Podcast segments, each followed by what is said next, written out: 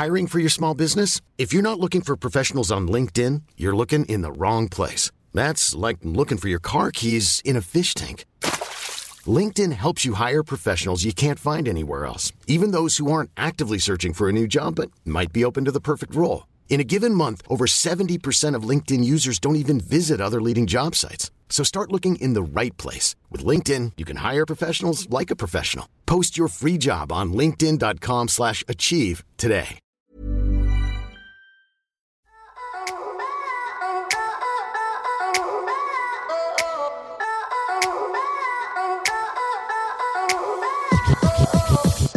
Hey guys, welcome to And the Writer Is. I'm your host, Ross Golan. I've written with hundreds of artists and writers over the years, and my favorite part of each session is the first hour when we catch up about life, the industry, politics, composition, whatever. So, this is a journey of learning why people write songs, how people write songs, and most importantly, who the people are who write the songs. I'm producing this with the great Joe London, Big Deal Music Publishing, and Mega House Music Management. If you want to listen to the songs we discuss in this podcast, follow us on our socials, find out about special live events, or buy that merch, aka that hat I always wear. Go to our website, www.andthewriteris.com.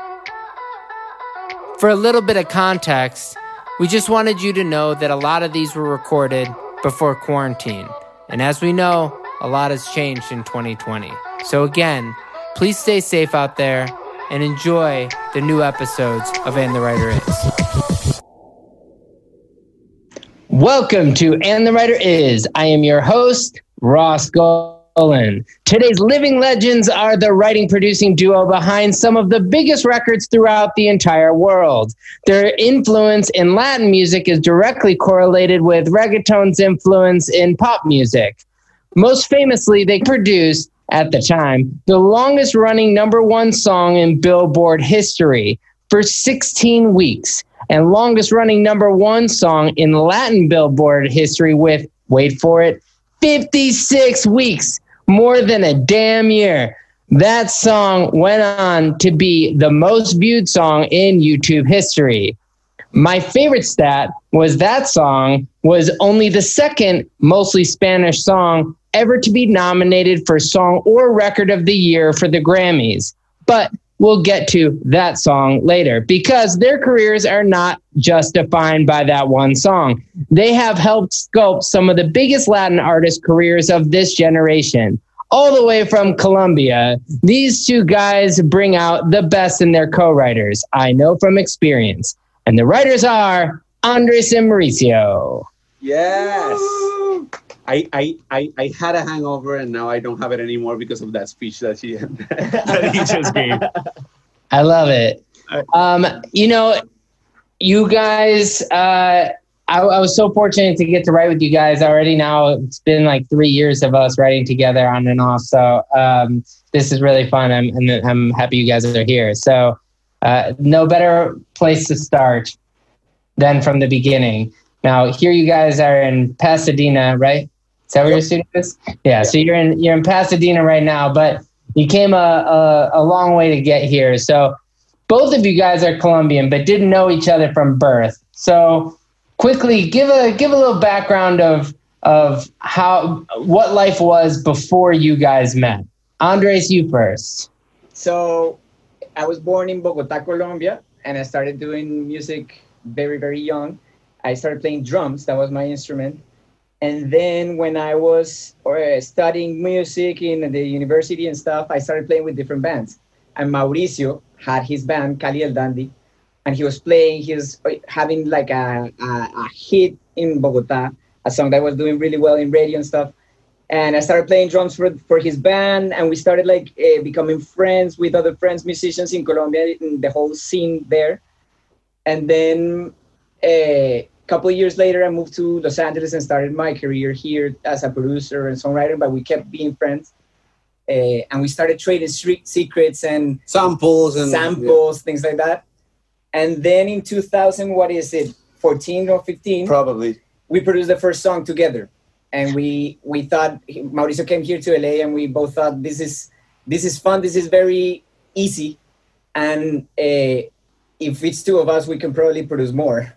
So uh, that started the relationship as, as a production team. Mauricio then moved here to to LA. He convinced me Yeah, to do it. and one of the first projects that we did um, as a duo was Fonsi. We started working on Fonsi's album, but it was a whole album, and it took almost two years that album to to to go out. But Despacito was one of those first songs that we did together, and then we had to revisit it, and then there was a featuring, and then there was another featuring, and it took a year, Yeah, forever.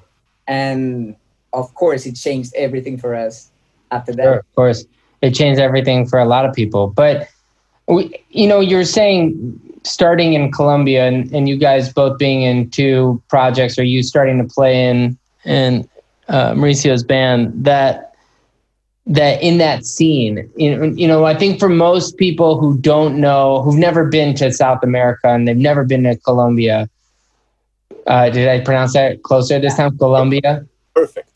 So if you know what is what is that scene like? I mean, here in LA, there's a you know there's the Sunset Strip, and you got the Roxy and the whiskey, and you got you know whatever it is, I don't- you know the Troubadour, and what what is the scene in Colombia? How many people come to shows? What's it like to be a struggling artist there? Do you So- guys make money in bands there? right now it's bigger because of reggaeton. So it's a, it's a solid, uh, a lot of shows, a lot of artists, a lot of success going on with local artists. But it wasn't like that. I don't know, ten years ago. We had big names like like like Shakira. like Shakira, for example. But there were like I don't know three or four big artists, and that's it. And a lot of kids dreaming. Right now, because of reggaeton and because of the um, interest that the whole world's putting on that uh, specific genre, there's there's a big scene. Um, but it wasn't like that when we started making music. I think the scene the scene was bars. There's a lot of um, bands that play in bars but rock or Yeah, jazz or, something like yeah. that. But the, I think the the thing that is most most different and why Colombia I think is having such a good moment in music is that it has so many influence because of the way that it's positioned in America. So it has uh, all the influence from American music, music in English, and all that stuff. You hear that. You have MTV. You listen to those that kind of music all the time. Mhm. But then you know salsa since you were a kid or I mean, merengue or, merengue or vallenato. reggaeton, yeah. or cumbia. You know all that stuff, and it, you you actually take it for granted. You but it goes in in your blood. You can you can probably hum a tumbao in piano Mm-hmm. really easily because you have heard it all your life. Mhm. But then you're trying to do rock or you're trying to do something different. But I think that that was the the thing when when I was growing up. That now that I see it, uh, that I look at back, it's that was the the key thing of growing up in Latin America. a lot of influence from from everywhere. Yeah. Were Uh, your par- were your parents musicians? Mine no, but very like they had a huge record collection and they would listen to music all the time. And mostly my dad would listen to boleros and things in Spanish, and my mom would only listen to music in English, like Chicago and Earth, Wind and Fire, the Cool, cool and the Gang, all that stuff. What about you? mine were musicians also, but they supported us a lot. Like I'm a musician because they were obsessed with telling me that I was good, and and like giving me instruments and like I, I grew up feeling that I was a musician. Yeah, that's a that's amazing. Were you good? I wasn't. I wasn't. I'm I'm trying to be, but no. I mean, that's a weird thing. Like that, you know, parents see their kids and and either they see their kids as, oh, they'll never make it because those those people who are successful are too good, and my kid isn't that way, or they look at their kid and their kid really isn't all the way there yet, and they're like, wow, my kid is Michael Jackson or Quincy That's- Jones or that's- whatever. You know? That's my case. That's my Yeah. case. They were so supportive. what was the first song that you guys wrote individually and then I, I you said the the songs you started writing together but were you guys writing independently when you yeah. Andres when you started playing drums in the band were you guys already writing songs was it all original music So for my my journey is a little bit different in that sense because I was I wanted to be a session musician. That was my thing. And then uh, so I started playing in bands, but I, I just wanted to play drums. I, I I knew how to play a little guitar and piano, but I didn't even know how to open Pro Tools or anything like that.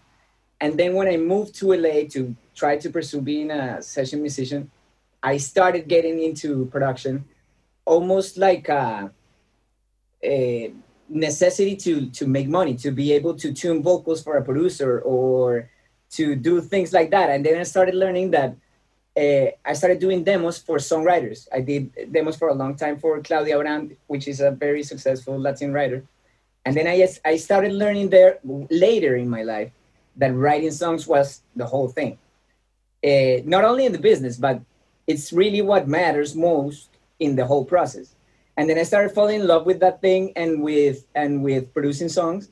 And I slowly forgot my dream of being a session musician because music was changing. So people with a laptop were already doing everything, and I was doing that. For that was my job. My day job was to do demos like that, and so that developed me into having sessions. And then I played with a band called La Santa Cecilia here for a long time, and I started writing songs with them. And then that evolved into my first publishing deal that I didn't know what it was at that moment, but it was the publishing deal in Col- in Colombia here no, he already moved. Oh, it was here. It was here at this point. Got it. And then uh, that's almost like by the time that we started working together, like my first deal, and then that I realized that okay, I'm a songwriter and a producer. That's what I do. I'm not a session musician anymore because I'm not touring. I don't play with anybody. I'm all the time in my computer trying to yeah. a track and a song. So yeah. Yeah. For me, for me, it was different because I was like kind of obsessed with producing since since I was like 12 or, or maybe younger. I remember watching Full House and that, that, Uncle Jesse had a studio on the basement, and I loved that. Uh, so so yeah, I started like copying and ripping off Blink 182 songs, and that was like my obsession to make stuff sound as as good as possible with a crappy chat microphone that I had. Um, and I, I wrote a lot of songs when I was a super young, like I don't know, 11 or 12. They were all in English, super bad English, uh, with no sense or whatever. But I was trying to be Blink. Uh, and then I started writing with my brother when the whole reggaeton thing started to happen in Colombia, to try to copy the guys from from from Puerto Rico, and and that's how we we created our band, which is which is Cali El Dandee, and till the day we still still try to copy the artists that we love and then we fail and then we end up doing another thing. And do you when people ask you what you do do you say you're a producer or do you say you're in a band i'm a producer. Yeah. But the band still i mean you still tour. No the band's super important for me. The thing is i i think the band exists because i wanted to produce and me and my brother were able to sing so we started producing songs for us. But but it was like an excuse to to produce and to to show other people that I could do something so that they will ask me to produce for them. That was like the plan when I was I don't know 15 or or 16. Did um how did your band feel once they saw that you guys had moved to LA and then starting to see the success? Are they all supportive? Or are they do you think that it's just my brother and me so my brother moved to, and he's super happy. And, and, and he, uh, I mean, he works with us all the time when we do the Cali Dandee stuff. But we even sometimes write with him for other people. Sometimes not that often, but but yeah, he's here and he loves it. Uh, Andres, when you moved up here, you went to Musicians Institute, and I, I think that there's like uh, I know that we have a lot of people who listen to the podcast that are from Musicians Institute and from programs like that. What did you learn at Musicians Institute that you were able to use in your in your now day job? So, for me, that's uh, I went to Musicians Institute to to learn drums, but it really my plan since I was in Colombia was you need a visa to be able to be here. So I enrolled in Musicians Institute and I won a scholarship playing drums. Uh, so that was like my card to be able to move to LA to pursue my dreams of making it as a session musician and all this stuff. But I was playing drums all the time, and that was my program. I was doing drums.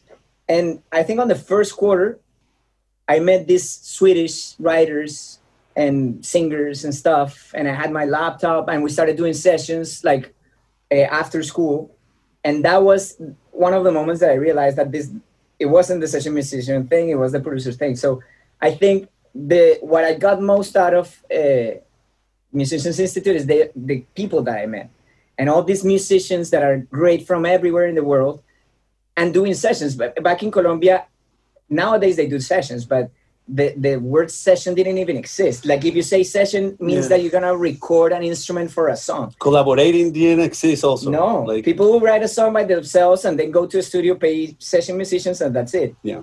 So that that dynamic, I learned it here, and I learned it in the in Musicians Institute, and it was only a year I was there, but it was enough to, for me to realize I'm only gonna do this all the time, no matter what.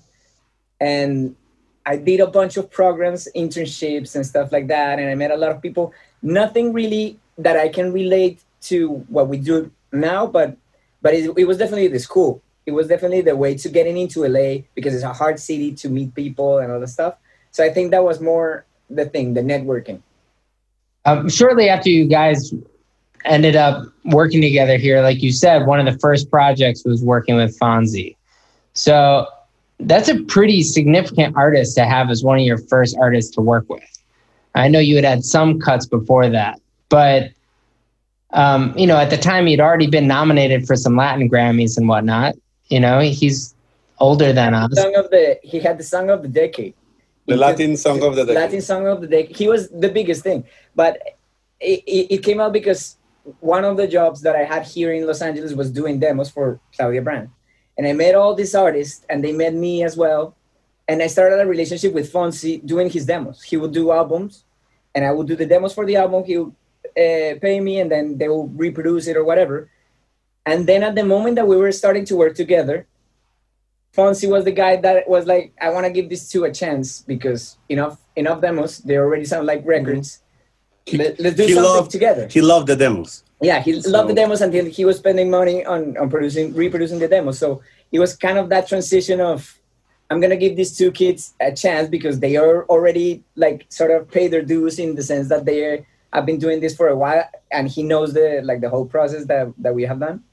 And we went to Miami and started producing demos that became songs.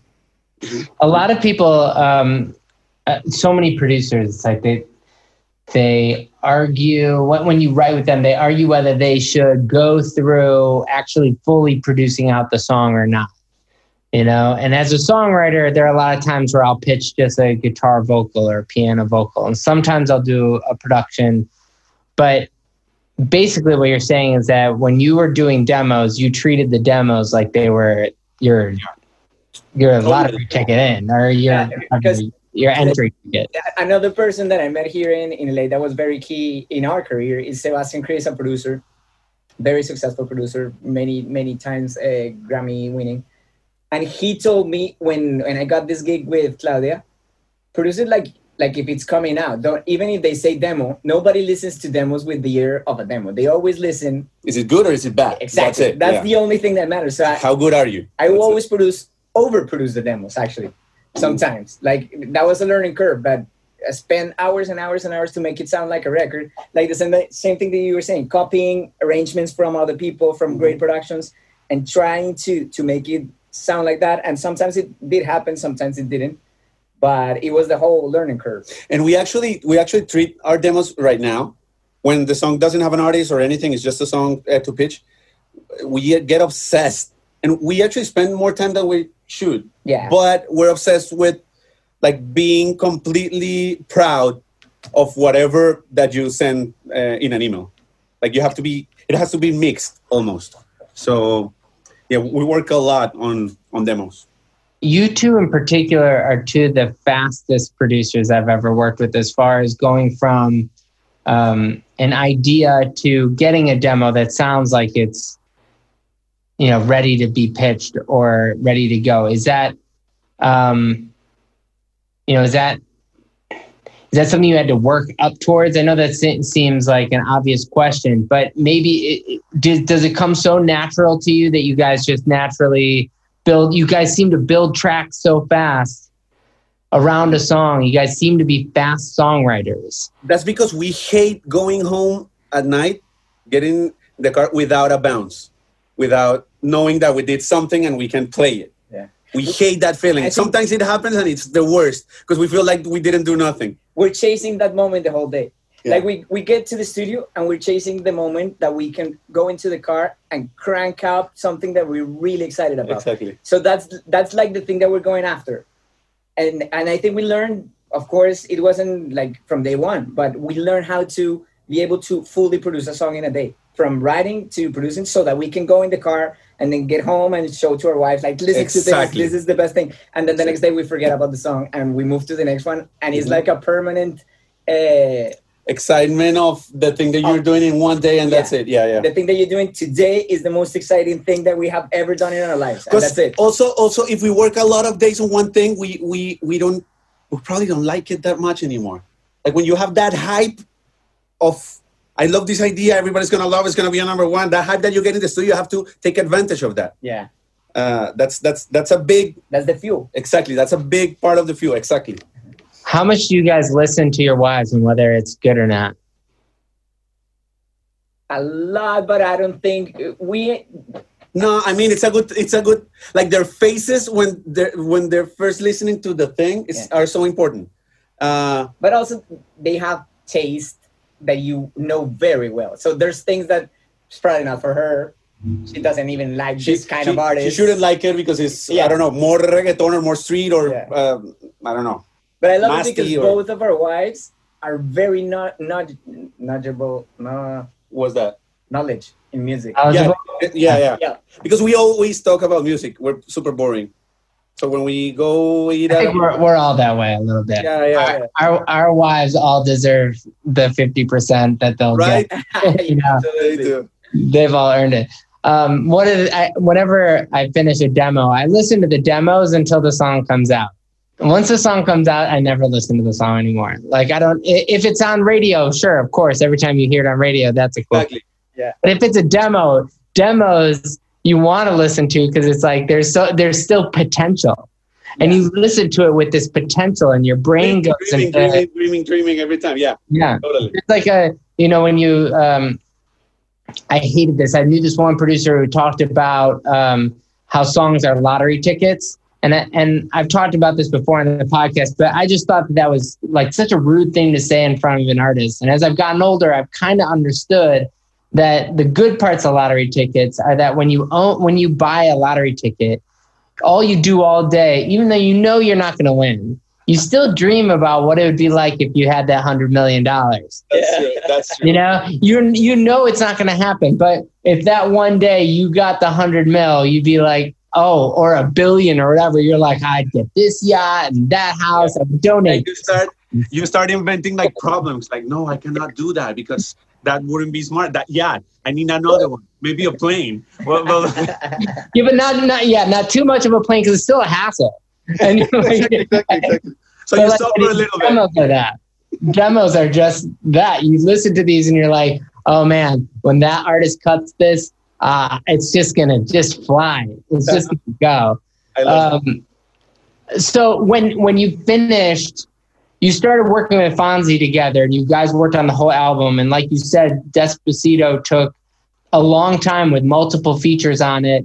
Um, it was a big song before it got to Bieber and Yeah. whatever. And you know, as we said, 56 weeks, number one. It's so hard to fathom. I remember being with Enrique a few years ago when it, when Bailando was Yeah. like, you know, the one, and that was only 42 weeks, which is already almost a year. 56 weeks. It's so hard to explain that length of a hit. When did you realize it was a hit? When you had the demo? Did you realize it was a hit like when you finished the beat? Like, tell me the whole journey of that song. I'm sure you're sick of talking about it. song it, was but actually a long journey, so it was still it's a journey. So the song started. Fonsi had this idea, and he had a session with Erika Ender, Mhm. a great songwriter, and they they did the song with a guitar and, and vocals, and then we started the process of finding the right production for the song, and we did one demo that uh, we can say nowadays it sucked yeah the first first version Yeah. and then it like six months later because we were trying to find a way to for Fonsi to do something more reggaeton, and that's in that moment it didn't seem that obvious because it was the biggest ballad singer. He there he was. did he did ballads. That's it. So it's like making I don't know Celine Dion Yeah. do trap music. It's it was it was weird even for us because we were big fans of his. So we didn't want to change or or do something that that that everybody was gonna hate because that's not him. Yeah. But he he he's actually from Puerto Rico and he's he, he, and he loved reggaeton. The thing is Exactly. that he was famous for romantic songs, and the, his fans were all about uh, the ballads. So when we started producing, it was finding that those samples, that sound, that that like uh, energy that felt organic to him and normal, that it wasn't disruptive, but it had to dance, and people had to feel like they were listening to reggaeton uh-huh. so it was we always say that we're faking reggaeton that's our career because everybody that we worked since Fonsi says like i don't want to do it too reggaeton i want it But they be- do. but, they don't want reggaeton But they do. the They just feel I don't know. but they want a different kind of vibe sample they want it to feel like a song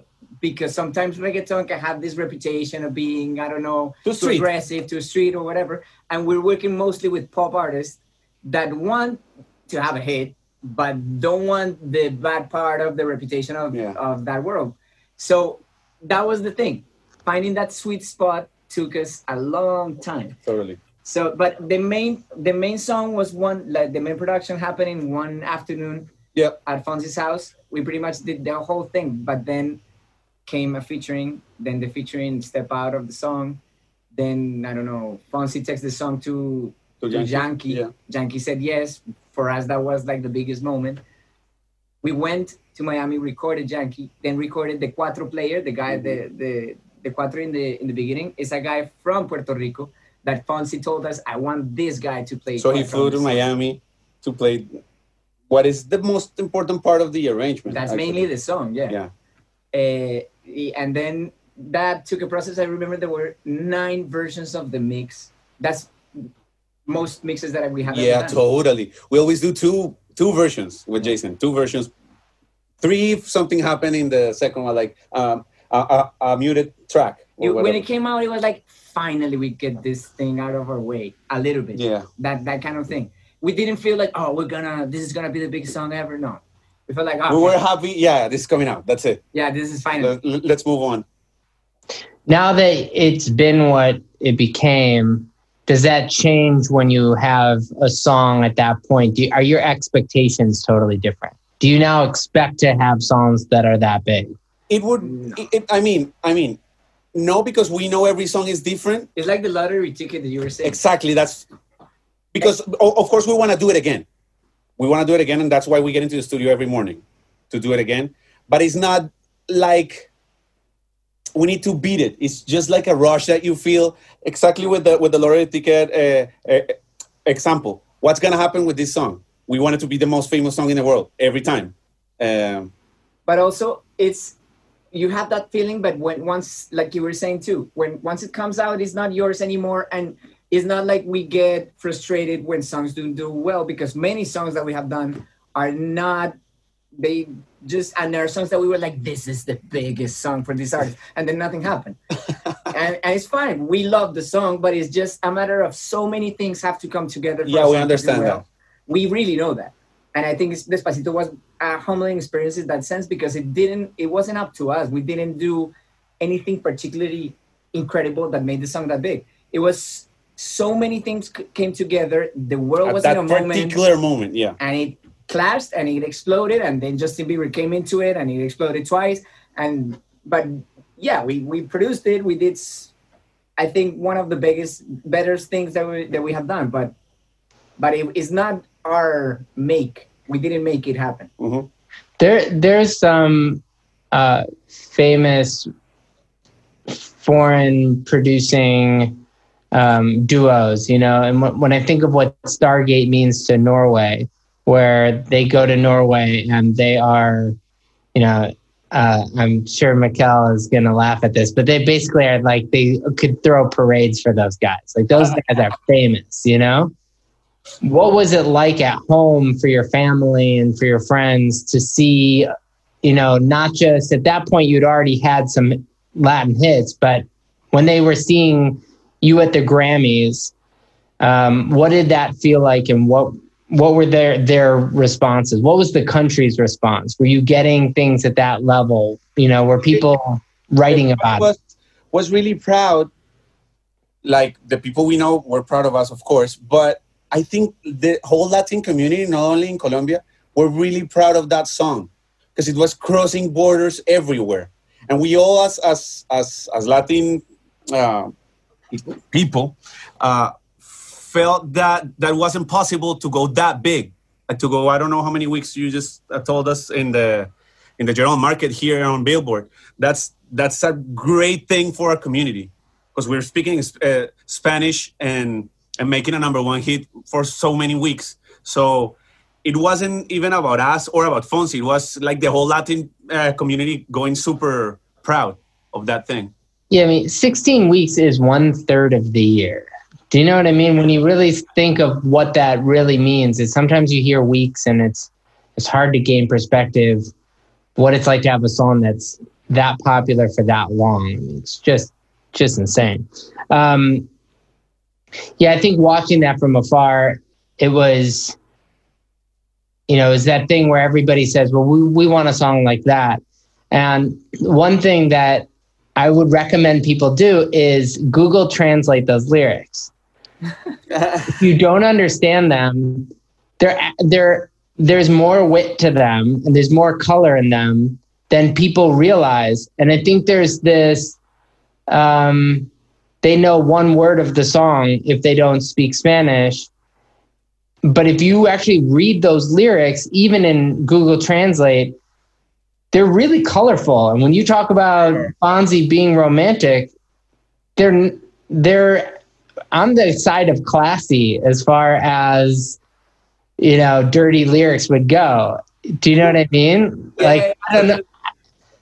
I, I, I just not very much. I think the Erika Ender input, I think, in there with, with Fonsi, those lyrics, if you. If- so poetic. so poetic. Yeah. Like we, like nowadays, even you don't go there. Like it's hard. It's it's hard It's- to have songs that are successful that are so poetic, and that have so many like tricks in terms of the sense and all that stuff. You we actually go for the simple yeah. thing most most of the time because we like it and because we think it works more. That's why that's one of the other anomalies about Despacito.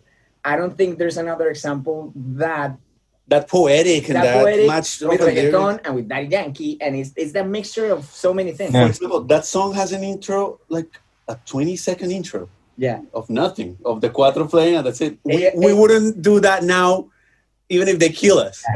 A 25 second intro, why? And it worked. Yeah. So, um, you know, we've worked together. We've actually had a song that I believe was in English for a Spanish artist, our first cut with Tini. uh-huh.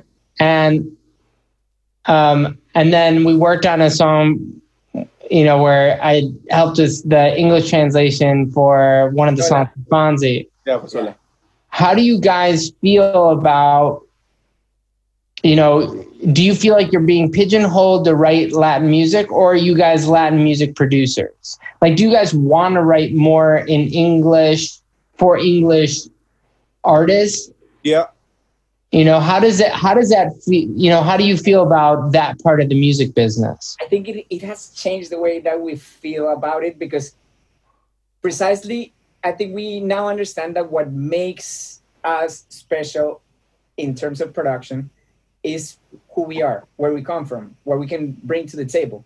So at first we were always trying to do sessions and become Swedish Uh-huh. because we love Swedish we're, we're obsessed producers. with, with, with the songs and, and, perfectly and trying to do what they know Yeah. how to do best and kind of forgetting a little bit what we can bring to the table and who we really are so for us i think the dream is to keep growing as producers that's it not to be in the box of latin producers but of course that's the main thing that we do And we're proud of that. yeah we love it and we it's not not to say easy but it's the thing that we know how to do most but mm-hmm. then Despacito is a Latin song, and Échame la culpa is a Latin song, and our mm-hmm. songs that have a feature in English, and that we believe a lot in global music, and and Spotify has changed everything. So I don't think we want to be seen nowadays as, oh, these guys can do that too.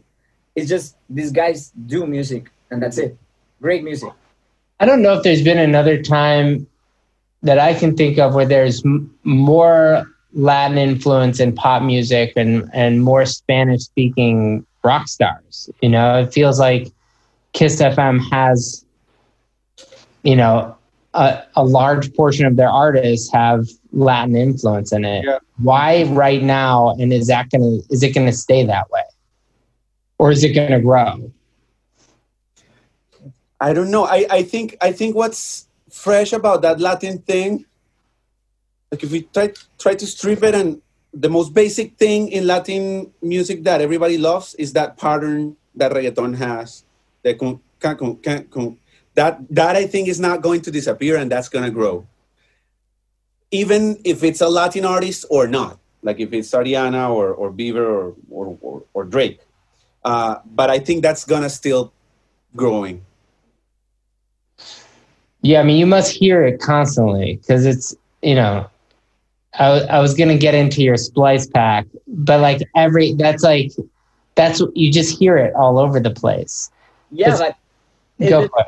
I, I, I believe that the tunca tunca tu is the new two one four. Like before, music was tu pa tu tu pa, and then all of a sudden there's another option that mm-hmm. is tu ka tu ka tu, and people keep dancing because it's four on the floor, and is everybody can understand it, everybody can relate, and you can complicate it as much as you want.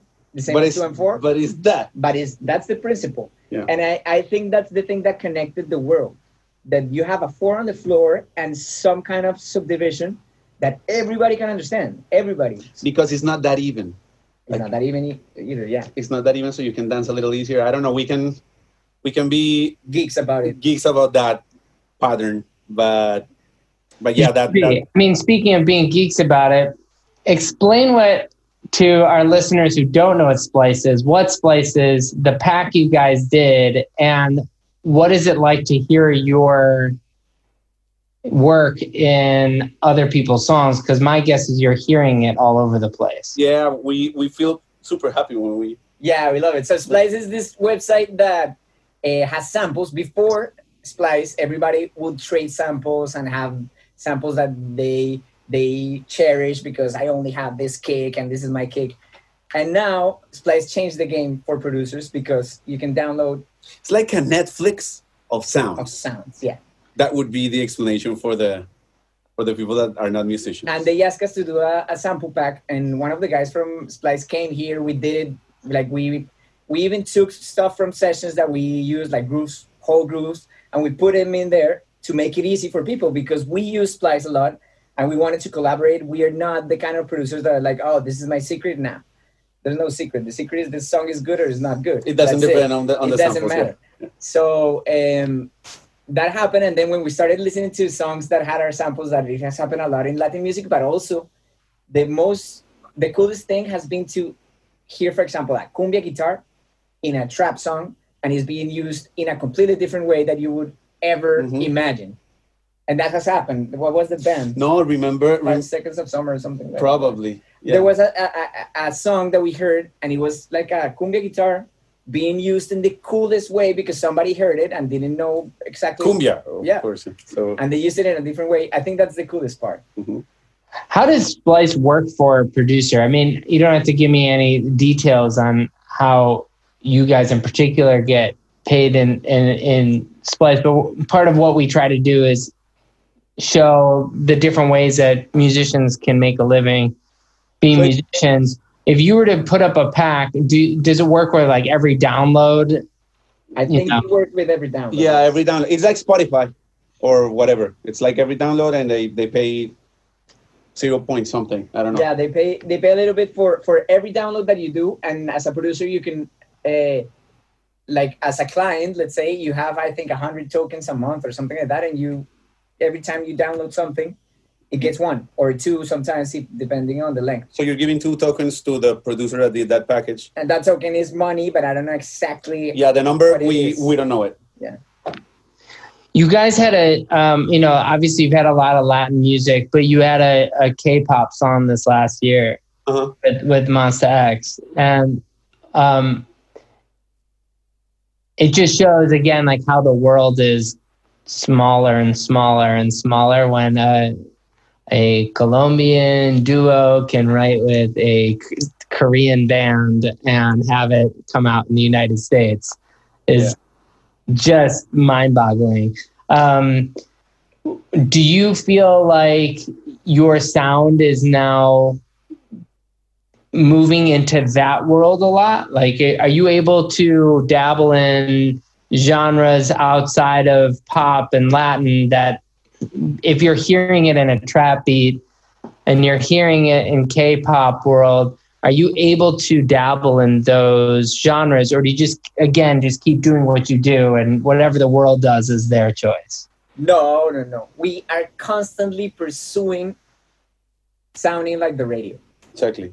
And or, or beating the radio. Of course, you want to be uh, ahead, Exactly. but we it, sometimes we go into the process of understanding why a trap song is so big because we don't understand it, and we listen to it and we listen to it and then we love it, and then we understand it and then we make that part of our sound. We're always evolving. Making Latin music is the same way. We get very inspired by new producers, Mhm. by new songs, and we're always trying to do that. We won't never be the kind of people that are like, "This is what I do," and too bad if you don't like it. Nah, Because we're not the artist. exactly. We're we're we're just like if you have only one sound, you can be an artist, but you cannot be a producer. That's that's the way we think. Like we admire, for example, Max so much because he's changed a lot of times. Of course, collaborating with a lot of people, but that's that's that's why we love his work because it's different. Uh, so we love doing different stuff, and and yeah, getting inspired by all those I don't know charts in different countries. We're always uh, looking for weird charts in, And I think in a weird country that we don't know, but to see what the people likes there. you see that the artist just said we're not an artist it's very Yeah. clear for us because it is very like when we got together it was the vision was very clear we're producers and we're serving artists and the song Mhm. that's why they have tried to convince us many times to put a name to this duo like you should be called the super wonders uh, so that people think that you're catching stuff Because And we Andres and Mauricio is, hard, is hard, so hard to spell. we don't care We don't care because it's we, not we're- about being the flavor of the month for us at all. We want to do this for hopefully ever. Mhm. And it, in that sense, I think it's better to have it very clear that you're serving the artist, serving the song, trying to learn every day to make it better Mhm. and to have a hit. And also don't be, in a sense, too flashy. uh-huh. Because if you're too flashy, if everybody is talking about you, you will be the flavor of the month. But if, if you're constantly doing it, doing it, doing it, then maybe they have to research who did this song. Uh-huh. And it's like, ah, Andres, I don't, I cannot even pronounce it, and it, it- it's great.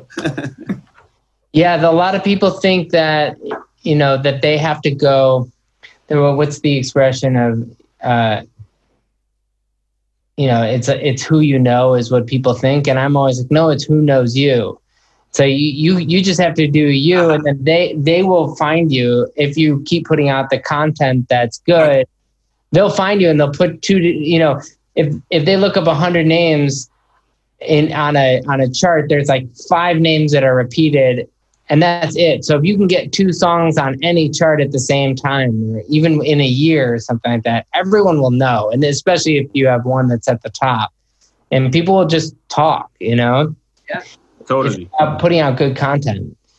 Absolutely. Um, are you guys going to live in LA for the rest of your lives, or do you guys want to go back, or do you want to go somewhere else? I, I, I personally love love going to Colombia, but I would like to I don't know retire here, like live here forever. yeah, I think me too. But I definitely have the need to go to Colombia many times a year. Mm-hmm. How often do you really go? Many times a year? Yes, we Mauricio more I, I go like I don't know twelve or fifteen Mauricio times a year. sometimes will leave on Friday and be back on Sunday. I do that a lot. I mean, eh, pre COVID, but Yeah, yeah, for interviews and stuff like that. I will go probably three times, three times a year. twice or three. Yeah. Yeah. How long is that flight from here? Uh, Eight hours. Yeah, seven and something. Overnight. It's great. It's it's a great flight. That's a really like it's such a unique thing to go home and it's eight hours away. Does your family come up here a lot? Yeah, Prior the prior COVID, yes. yeah. Right now, no, of course, but Right. yeah, like, in my house was like always uh, with with family here. Even uh, like my wife, uh, a family, or my family, or my brother now lives here, but he uh, used to visit uh, a lot. So yeah. What do you think's next for you guys as producers? What how do you see the industry in the next, you know, few years? And you, you know, as you're seeing like you were saying, 25 seconds in the beginning of a song would never happen now. You know what I mean? Because it's the world is like give me the hook from the start. Yeah. But I think now because we have a lot of those conversations every day. Mhm. and I think um, we're kind of trying to understand always what is going to happen. That's everybody in the music business. Like, what is the new trend going to be, and how can we jump in that uh, first? And I think what we have realized during uh, doing this for a little bit is that you have to put your cards there, and then you have to put your cards in the other place, and then in the other place. So you have this artist that does full songs, no reggaeton. yeah, folk, Folk. lyrics, good melodies, not reggaeton at all. We love doing that because we're like putting the lottery ticket in different places. we say diversify your portfolio. it's a joke, but it's it's true. We, we and that's I think that philosophy has been full on this year, and I think it's gonna keep being because we're doing that. We're betting also on a lot of new artists Mhm. that we believe in, and then I, we think that are gonna be great. Like for example, we're having a really big song right now in Colombia with Greeicy. She's not new, new, but she is gonna explode, and Uh-huh. we're being part of that journey. We're still working with bands, and we're still working with Fonsi and we're still doing sessions here in LA. So diversify your portfolio, do that for many years, and hopefully we can make a career that is very stable. Has Zoom slowed you down at all, or is it picking up pace because now you don't have to travel places? I mean, are you finding that that this is a better time for creativity or a harder time for you? I, I, I think we, li- we like writing in person more, like having the artist in the room, not through a screen. But it hasn't affected us that much. Mhm. Like like we like it better in the past, but the outcome is kind of the same. And I think it, it has inspired in a way too, because for example, the first week that of the lockdown and everything went south and all that stuff, that was like three months ago. Mhm. uh, we had a session with an artist supposed to be coming here, an artist from Spain, and we did the Zoom thing, and we re- realized that we we shouldn't. We were going to we were going for something, and then we changed the ride completely in terms of genre, and we did a pop rock two thousands album, Punk, yeah, and we did it in a week, and we fully produced it and everything. And I think we were inspired because the world was changing, everything was weird, and we were like, we we're not gonna do the same thing. We're not gonna do another song that is predictable. Let's do something different, but that we love. Yeah, Kind of that situation, and hopefully it pays off. It, Yeah. it will come out in December. Uh, We're going to go to the next segment, which is a five for five. I'm just going to name a few people. You can just tell me, you know, the first thing that comes to the top of your mind. all right. I feel like we have to start with Fonsi. he changed our lives completely. He's we were big big fans when we were young, but now we're we're, we're bigger fans of his because he's not even talented. Uh, uh, like talent is really big, but it's not his biggest uh, quality. He's he's he's a, a great worker, a great guy, and he uh, made us part of of the most important song that we've ever done. So, so yeah. Uh, This is a random one. We haven't talked about him, but I know that it sort of propelled it forward a bit. So I'm going to just go with Justin Bieber. We admire him a lot. Yeah, we love Justin Bieber. I think Justin Bieber is one of those uh, persons that only come in the history of humanity. Very few Justin Biebers in, in life, and to be able to have him on a song was not even part of the spectrum of our dreams. No, Our dreams were going somewhere, but that wasn't in, in like in the spectrum. He was very far away, and it happened to us, and it also gave us like the like the um, that belief that anything can happen Yep. And it doesn't and it's not in your control but do your best because anything can happen justin bieber can jump on your song Exactly. it happened so i think that's one of the things Colombia. La tierrita Yeah, that's Home. uh, our home. Our Home forever. all our inspiration comes f- from Colombia. We we we're always producing a song, of course, thinking globally and blah blah blah. But what we're really thinking is like imagine a, a club in Colombia, how people will be dancing there. there, there's Or- actually an, a place A restaurant. a restaurant that is called andres carne de res that is very famous in colombia and sometimes we listen we, we listen to the song and it's like would they play this one Exactly. Will they play? will, will people stand up and stop eating and start dancing or not? Because if they do, we're doing a good job, and we're always thinking about Colombia every time. yeah All right, I like this next one. Okay, so Andres, I'll ask you, Mauricio. genius I like that. one word Mauricio. That, that, that now I'm gonna mess up. ask you, Andres. he's um like very uh guilty of all the success that I have. Like he's he's he's he's one of the main reasons that I'm doing this and living on my dream. I want to give you guys a hug now. like I, I mean look first of all thank you guys for doing this um you know I, I think of this there's this one random session we did i forget uh, who it was for already I can't remember who it was where we wrote i think three songs or three starts in like a day Maluma probably. yes maluma that's Yeah. what it was. oh, yeah Yeah. And I just remember like the, you know, I'm a, I think of myself as a very slow writer. But when I'm around you guys, I feel like there's this, you guys bring in energy without it being this, um, it's not a fake hype. There are producers too when you go in the room, and here's here's one of the things about the music industry that's funny is that producers don't know how other producers act because they're the producers. You understand all the time and top liners don't know how other top liners write. So everyone's insecure. All the producers think they're doing it wrong, and all the top liners think they're doing it wrong. And w- when I'm around you guys, I think I'm doing it right because I walk away from there not necessarily wh- where sometimes you walk away and the guy's been like, "That's amazing, that's amazing, that's amazing," but it's not.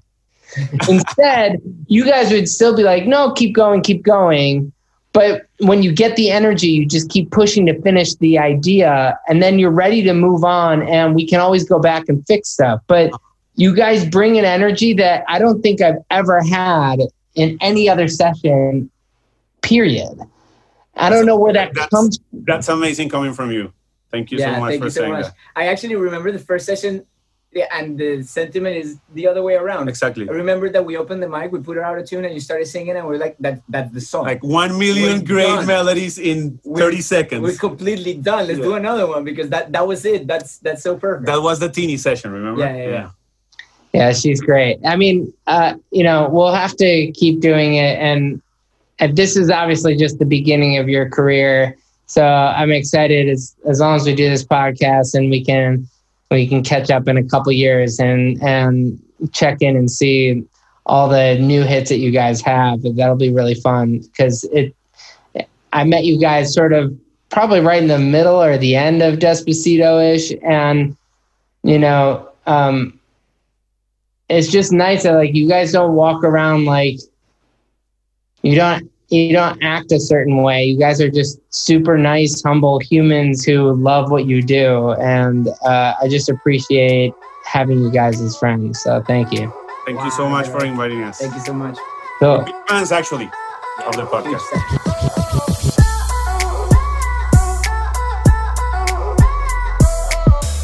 Thanks for listening to this episode of And the Writer Is.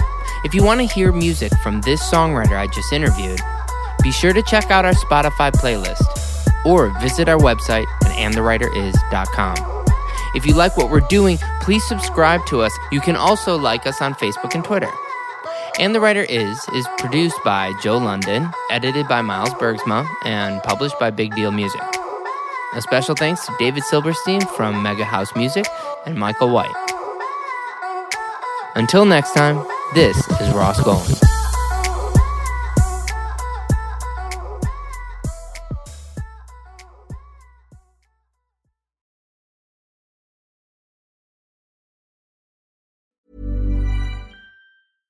Ryan Reynolds here from Mint Mobile. With the price of just about everything going up during inflation, we thought we'd bring our prices down. So to help us, we brought in a reverse auctioneer, which is apparently a thing. Mint Mobile unlimited premium wireless. Ready to get 30, 30, bit to get 30, bit to get 20, 20, 20, bit to get 20, 20, bit to get 15, 15, 15, 15 just 15 bucks a month. So, Give it a try at mintmobile.com slash switch. $45 upfront for three months plus taxes and fees. Promo rate for new customers for limited time. Unlimited more than 40 gigabytes per month. Slows. Full terms at mintmobile.com. Ever catch yourself eating the same flavorless dinner three days in a row? Dreaming of something better? Well, HelloFresh is your guilt-free dream come true, baby. It's me, Keke Palmer. Let's wake up those taste buds with hot, juicy pecan-crusted chicken or garlic butter shrimp scampi. Mm. Hello Fresh. Stop dreaming of all the delicious possibilities and dig in at HelloFresh.com. Let's get this dinner party started.